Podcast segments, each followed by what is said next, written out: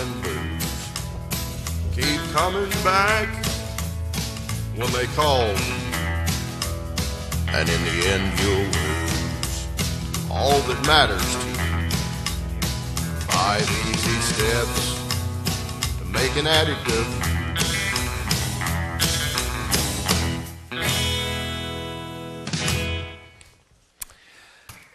Um, I want to introduce to you uh, uh, Rachel Hennessey, and again I want to say hello to the Brentwood campus as we begin our third message here in Five Easy Steps to Wreck Your Life as we talk about addictions. And this is the reason why we have Rachel Hennessey with us. Rachel Hennessey uh, studied at Trinity Western, and she got her Master's of Counseling. Uh, and she has been working professionally at Touchstone Counseling Center here in the greater Moncton area. And Rachel has is a, is a member here at our church. Uh, just a little plug for your husband, Dean. He's uh, one of our board members. So uh, we're just so glad to have both of you in our church family. But I want to talk to you as a counselor, Rachel. And we're just going to take a couple minutes as we get our heads into this whole ad- addiction uh, message. So first of all, um, what is what do we mean by the word addiction? And what is the range of addictions that people struggle with? Well, addiction in general means a powerlessness over a use of a substance or a compulsive behavior pattern. Okay. Um, you know, I think we tend to think of substance abuse when we think of addictions, like use of drugs or alcohol. Uh, sometimes our minds can wander to the image of a street addict, somebody who has lost everything because of their addiction. But actually, um, addicts often can fall under the radar, and we can brush shoulders every day with people who are addicts, and we can be unaware of it because they can still function in their daily life. But often we do see um, that their decisions and their choices are greatly impacted. Um, their decisions and choices around time, money, you know, relationships are, are impacted because of their need for their addiction. And again, we see um, all kinds of ranges of, of um, of addictions. We've talked about some of them in the survey, you know, eating, um, running. People didn't like that in the survey, but ten percent of professional runners are addicted to exercise. Really? mm, okay. Um, shopping, gambling, gambling. Um, okay. Sexual activity, pornography, media. Uh, we see all kinds of, Is, of different Could Facebook forms. Be an addiction? Yes, could okay. be. Okay, all right. Um, as we think about talking about this, I find for me that I guess I, I'm, I don't know if I'm empathic. Actually, very few people say I am. But uh, as I'm sent, trying to sense people when we talk around this issue, mm-hmm. there's a real sense of, ooh, you know, next to the word sin or sinner, mm-hmm. the last thing I want to do is say, hey, I'm Dave Morehouse and I have an addiction. Mm-hmm. Um, why is it so hard for people to admit that they have an addiction? Well, I think it's hard for any of us to admit our mistakes. And so it's even harder when we have to admit that we're powerless uh, and that something else has, has mastered us, is mastering us. And so, you know, but in, again, in general, it's hard for us to admit our failures, our mistakes. It's easier to deny them. And so denial is very powerful with addictions. And so it's hard to admit and easy to deny. You know, the other piece is that some addicts simply don't want to change. They don't want to give up their use of the substance, substance or their behavior that provides them that high. Mm-hmm. uh, and then, of course, the other piece is that, you know, s- there's such a deep level of spiritual bondage with addictions. And there's such an intense feeling of shame that they experience. And so it really keeps them stuck and keeps them feeling like they need to keep it a secret. Mm. Shame sounds like such a, I mean, That that really resonates with me, like, because I feel like if anybody found out, I just I would be so worthless, mm-hmm. right? Um, I, that leads me to my third question then. Um, so, what can a person do to break free from this bondage of addiction? Um, and and I guess there's a flip side of that, because if we know of someone who we love or that we're, they're, we're a friend with or we're even an associate with, And and we know that they're struggling with an addiction, how can we help them break free? Well, first, the person who's addicted, they need to admit, admit that they do have a problem. And um, they need to, you know, break, begin to break through that power of their own denial. And they also need to admit to somebody else to begin to break through the power of the secret. Okay. And they need to get support. They need to get support from people who know how to help them. And, you know, that you can't do recovery alone. But you can do recovery, but get that support and begin to take ownership of your recovery. You know, there's a lot of choices that you be- can begin to make even early on that can that can get you on that path and keep you on that path, but you need to take ownership.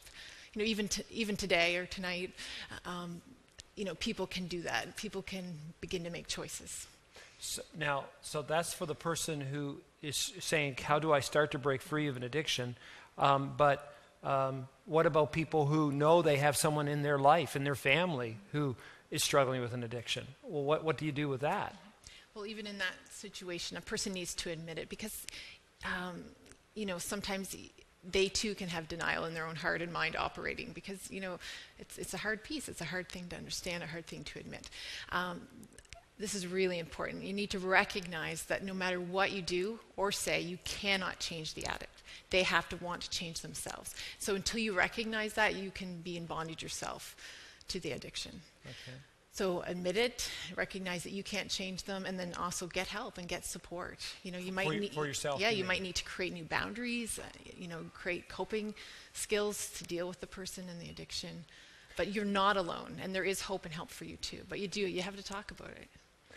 And, and, and, and I know we're just going to go a little off script here, because we've been rehearsing all these questions, surprise, surprise. But um, the, the, the one thing I do find, right, is that I, I guess that's where the word codependent comes in, right, in the sense of um, um, if I, you know, just go along with your addiction and, you know, you, you, you don't have a drinking problem, you, you just, you know, you're just a little, you know, whatever, and I come up with another reason, I'm actually helping the denial. I'm helping us both stay Absolutely. in bondage. Absolutely. And so, so really, in a sense, it's even the friends around start to declare it truthfully and kindly, and, and you say, get help as well for yourself. Absolutely. Because sometimes we say, well, I can't do anything until that person gets help, but you can get help yourself. Mm-hmm. Absolutely, you need to. Okay. Well, he, okay, here's the last word then to people struggling with addictions. Um, what would, if people were watching this um, through the, at the Brentwood campus, or are watching it here in this service, or are watching it on on our video, YouTube video, um, what's one thing you would say to them as a Christian counselor? Um, what would be one final thing you say to a person struggling with an addiction? Well, some people are even just kind of beginning to feel like they're in inner tur turmoil right now, and you haven't even preached, right?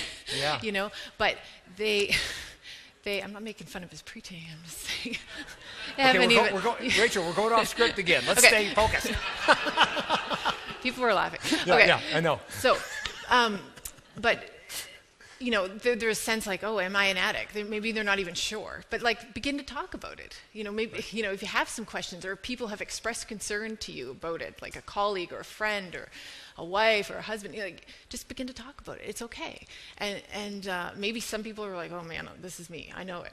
But, okay, well, then just take that step to admit it. Mm-hmm. Don't waste any more time. Admitting it will be the hardest part of your of your recovery. Okay. But admit it and submit tonight. If you can submit to, you know, Lord Jesus Christ right. tonight, and give him back the power and surrender to the work of the cross. I, look, I tell you, you just exponentially kickstart your recovery process. Okay. All right. Yeah. Well, Rachel, thank you so much for helping us start to walk into a very deep water around the whole issue of addiction. Could everybody please give her a hand? Thanks, Rachel.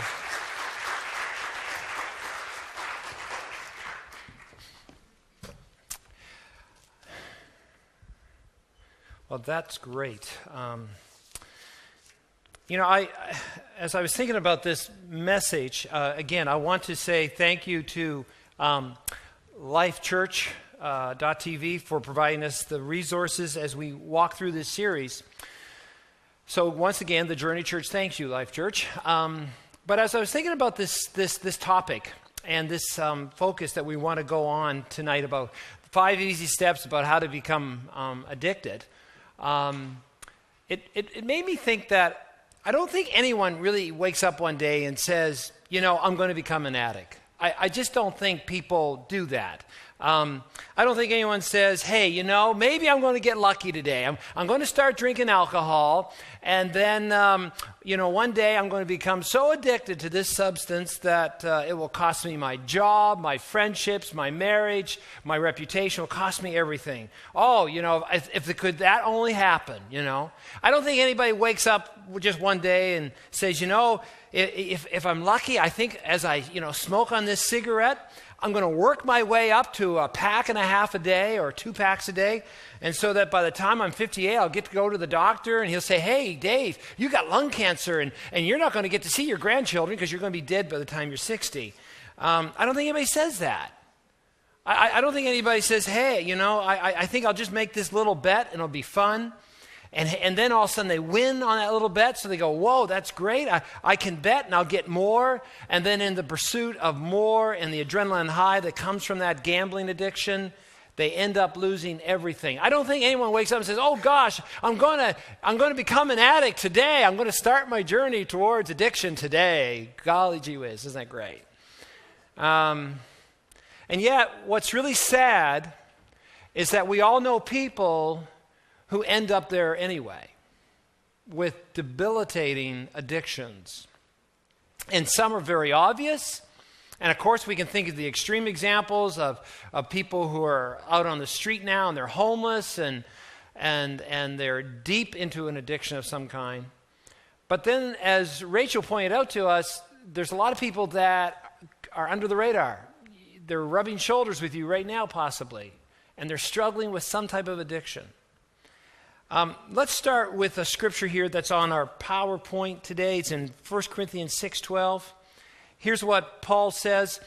Everything is permissible for me, but not everything is beneficial. And then he says it again. Everything is permissible for me. And if you could read that with me, and everyone at the Brentwood campus as well, but I will what? Not, can't hear you, be. Let's say that one more time. But I will not. Not be mastered by anything. Um, but that's really a great definition of addiction, isn't it? Um, you know, it means to be under the power or control or enslaved by something else. You know, the reality is when someone is addicted or they're mastered or in bondage, I think that there is this co- deep conflict going in between maybe their head and their will, where in their head they say, I know this isn't good. I know this, I shouldn't be doing this.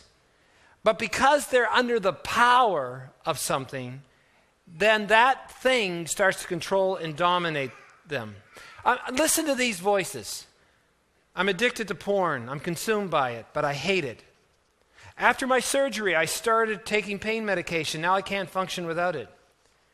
I started smoking pot and then coke, and now I'm doing meth, and I just need to get through the day. My wife hates that I dip into our savings all the time. I hate to go behind her back, but I just can't quit. For some reason, I just can't stop checking my email and Facebook and Twitter. If I go thirty minutes without checking all those social media, I, I start to break out in a sweat. It started just with a few small bets. Now it's out of control. I'm so upside down now, I don't know what to do. Maybe I can bet my way out of this one. I bet I can do it. You know, I have to work out not one day at a time, but I have to work out two times a day because I'm so fat and I need to look good.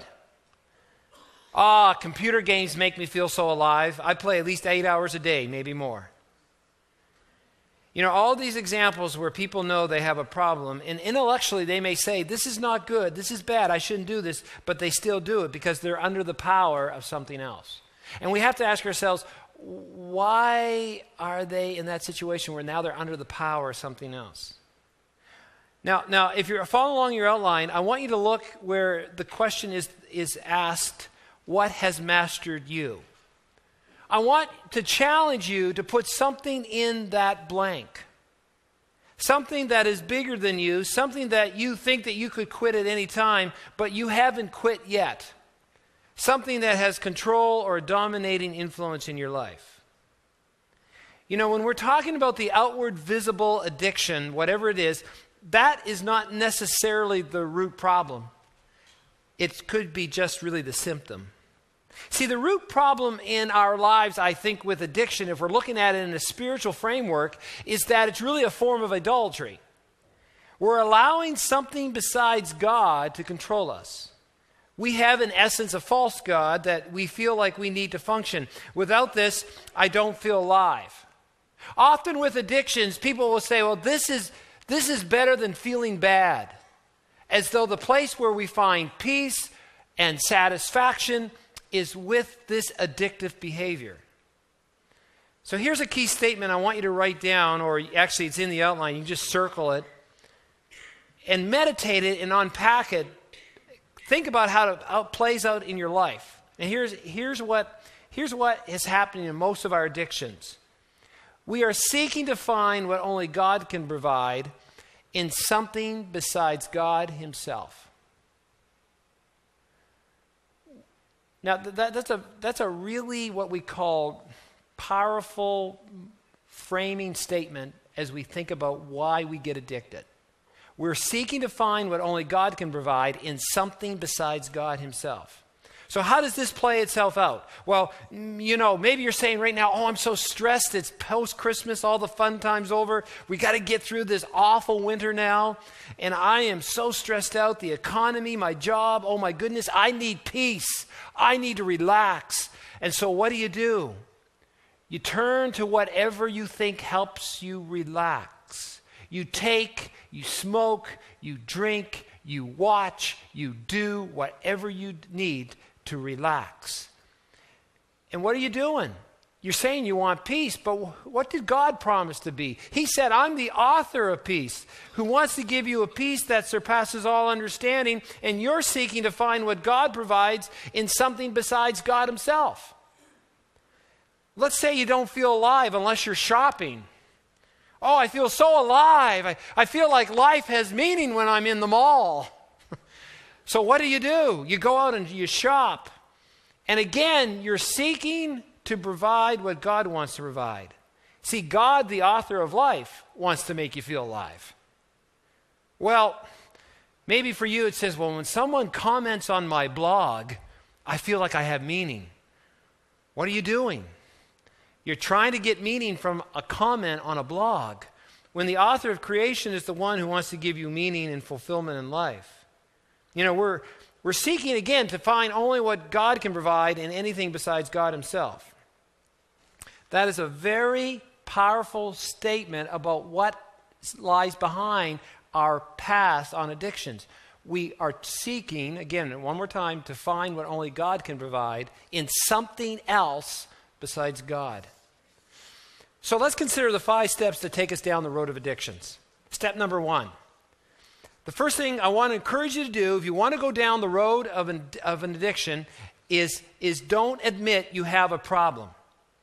What I want you to do is tell yourself that you can quit at any time, even though you never have before, but just make yourself think that you can. And this isn't a big deal. Just say to yourself, I can quit at any time. I am not addicted to this. Then when anybody who loves you or cares for you and starts to tell you you have a problem, just shut them out.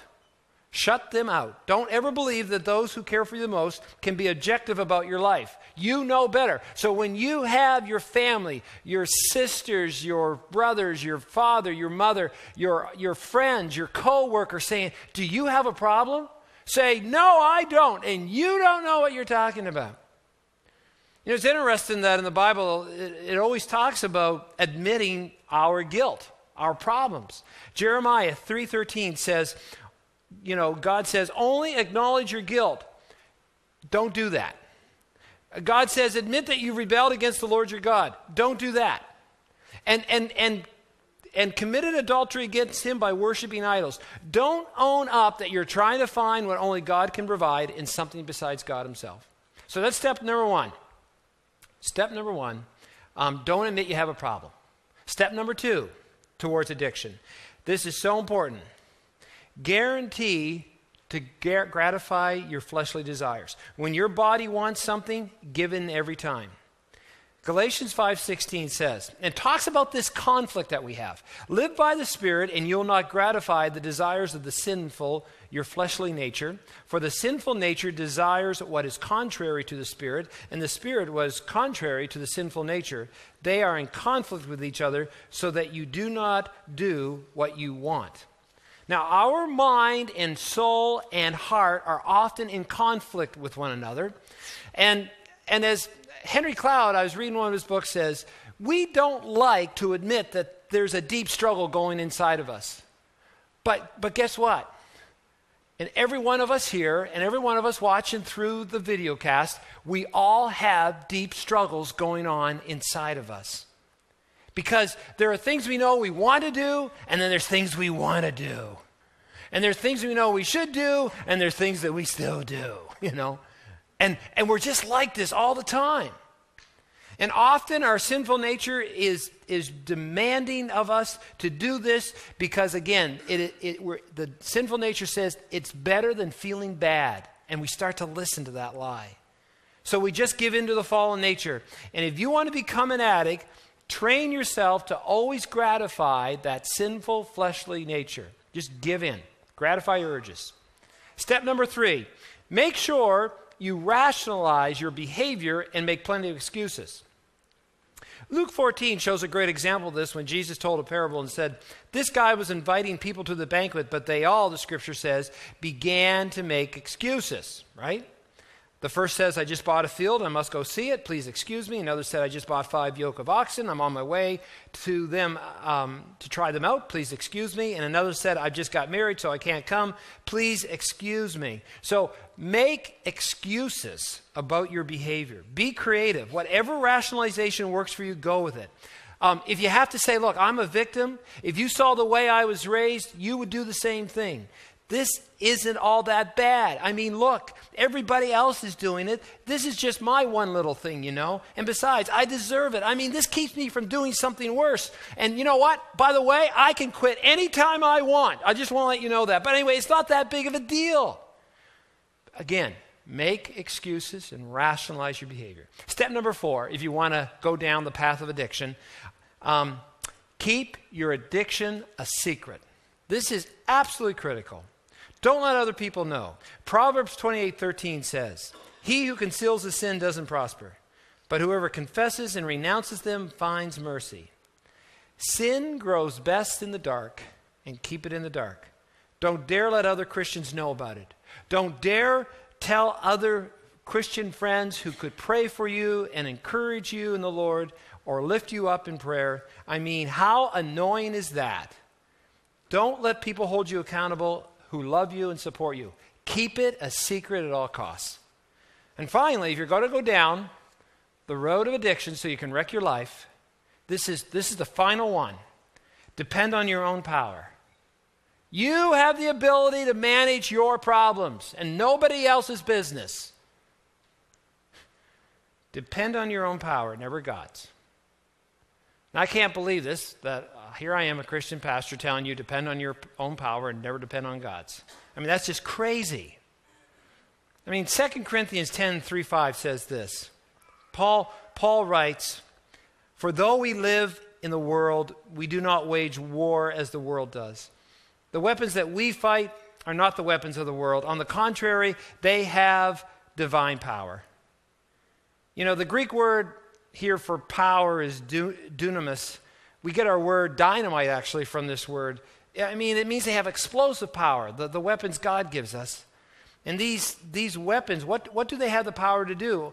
They have the power to demolish, it says, strongholds. Imagine, strongholds. Uh, and, and, and how do we demolish it too? We demolish arguments and every pretension that sets itself up against the knowledge of God. And we take captive every thought to make it obedient to Christ. So, the question is, that's how we become addicted. That's how we wreck our lives with our addictions. So the question is, how can we find freedom and find hope? Because even here, Paul reminds us that that if we don't have the power of Christ, if we don't have the hope of Christ in our life, if we don't have the presence of God in our life, we are in strongholds. We are under the power of those addictions.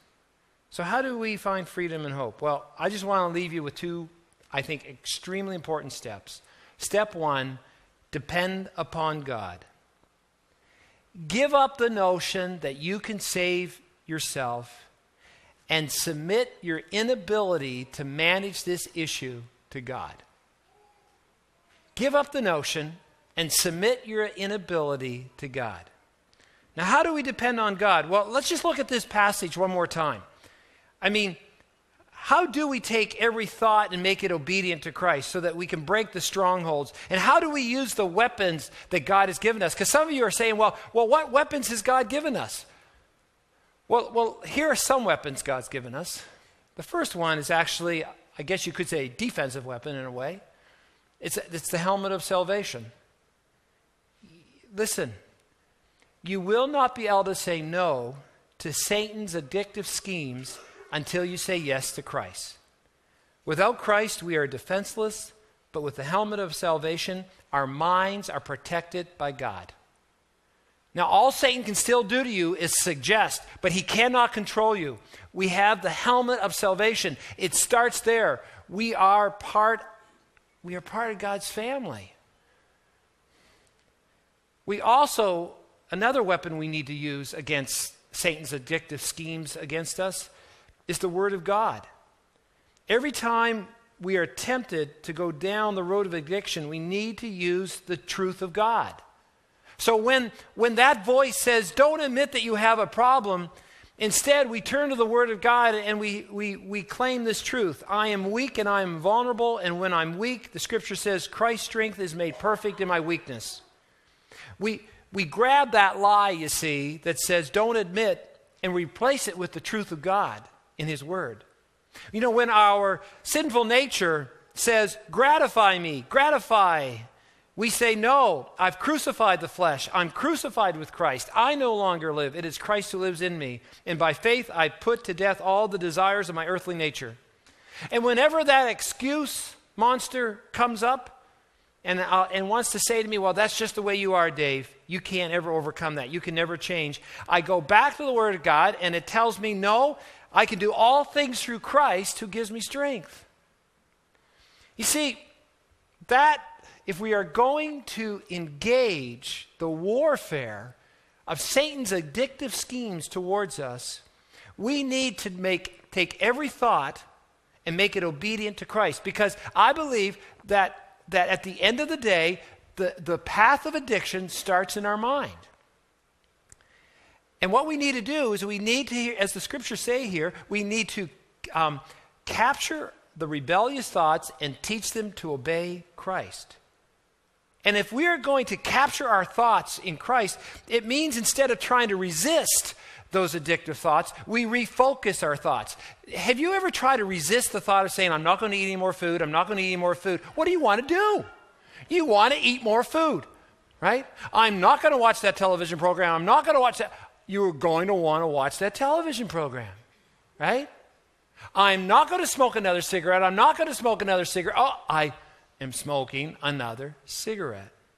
Why? Because, because when we only try to resist those temptations that lead to our addictions, actually what happens is, is that it intensifies our focus on the wrong things and strengthens its allure. So instead, let us refocus on what would Christ want. And, and, and as we make our thoughts obedient to Christ, guess what happens? We, we refocus. Because remember, whatever gets your attention gets you. Now here's the other thing you need to do if we're going to depend on God. Just depend on God to guard your mind. If you're serious about breaking an addiction, we must manage our mind. And the second step is this. We need to confess. First John one nine says, if we confess our sins to Him, He's faithful and just to forgive us our sins and to cleanse us from all wickedness. And actually, it also says, confess our sins to one another so we may be healed. Do you really want to be healed of that addiction that keeps you defeated? God's way is plain. This is a critical step if you're going to break free of your addictions. Don't repress it, confess it. Don't conceal it, reveal it. In Purpose-Driven Life, as Rick Warren talks about dealing with temptation, he says this, hiding your feelings will never bring healing. Hiding your hurt only intensifies it. Problems grow in the dark, become bigger and bigger, but when exposed to the gospel of Christ's light, of truth and grace, they shrink. Rachel, I think, said it, but I'll say it again. You're only as sick as your secrets. So take off your mask with God and with others. Stop pretending and walk into the freedom. Listen, it takes humility and courage But that is the beginning of the journey of recovery from our addictions when we confess our weaknesses to God and to one another. Because guess what? We all, all, all have weaknesses. Let's pray. Oh God, we're all so vulnerable. We all have those things that want to master us. For some of us, Lord, some of the things that master us, our society despises. But other things, Lord, that master us, our society celebrates. But Lord, whatever's mastering us, we just would ask, first of all, that you would forgive us in seeking to find in something else what only you can provide. Help us to see how foolish these steps of addiction is really Satan's way of destroying our lives. God, we depend on you, on the good news of the gospel. In Christ, we can have victory. And God, we'll start down this road of recovery with revealing our struggles, confessing it to you and to others and to ourselves. And we'll do all of this in the strong name of Jesus. Amen.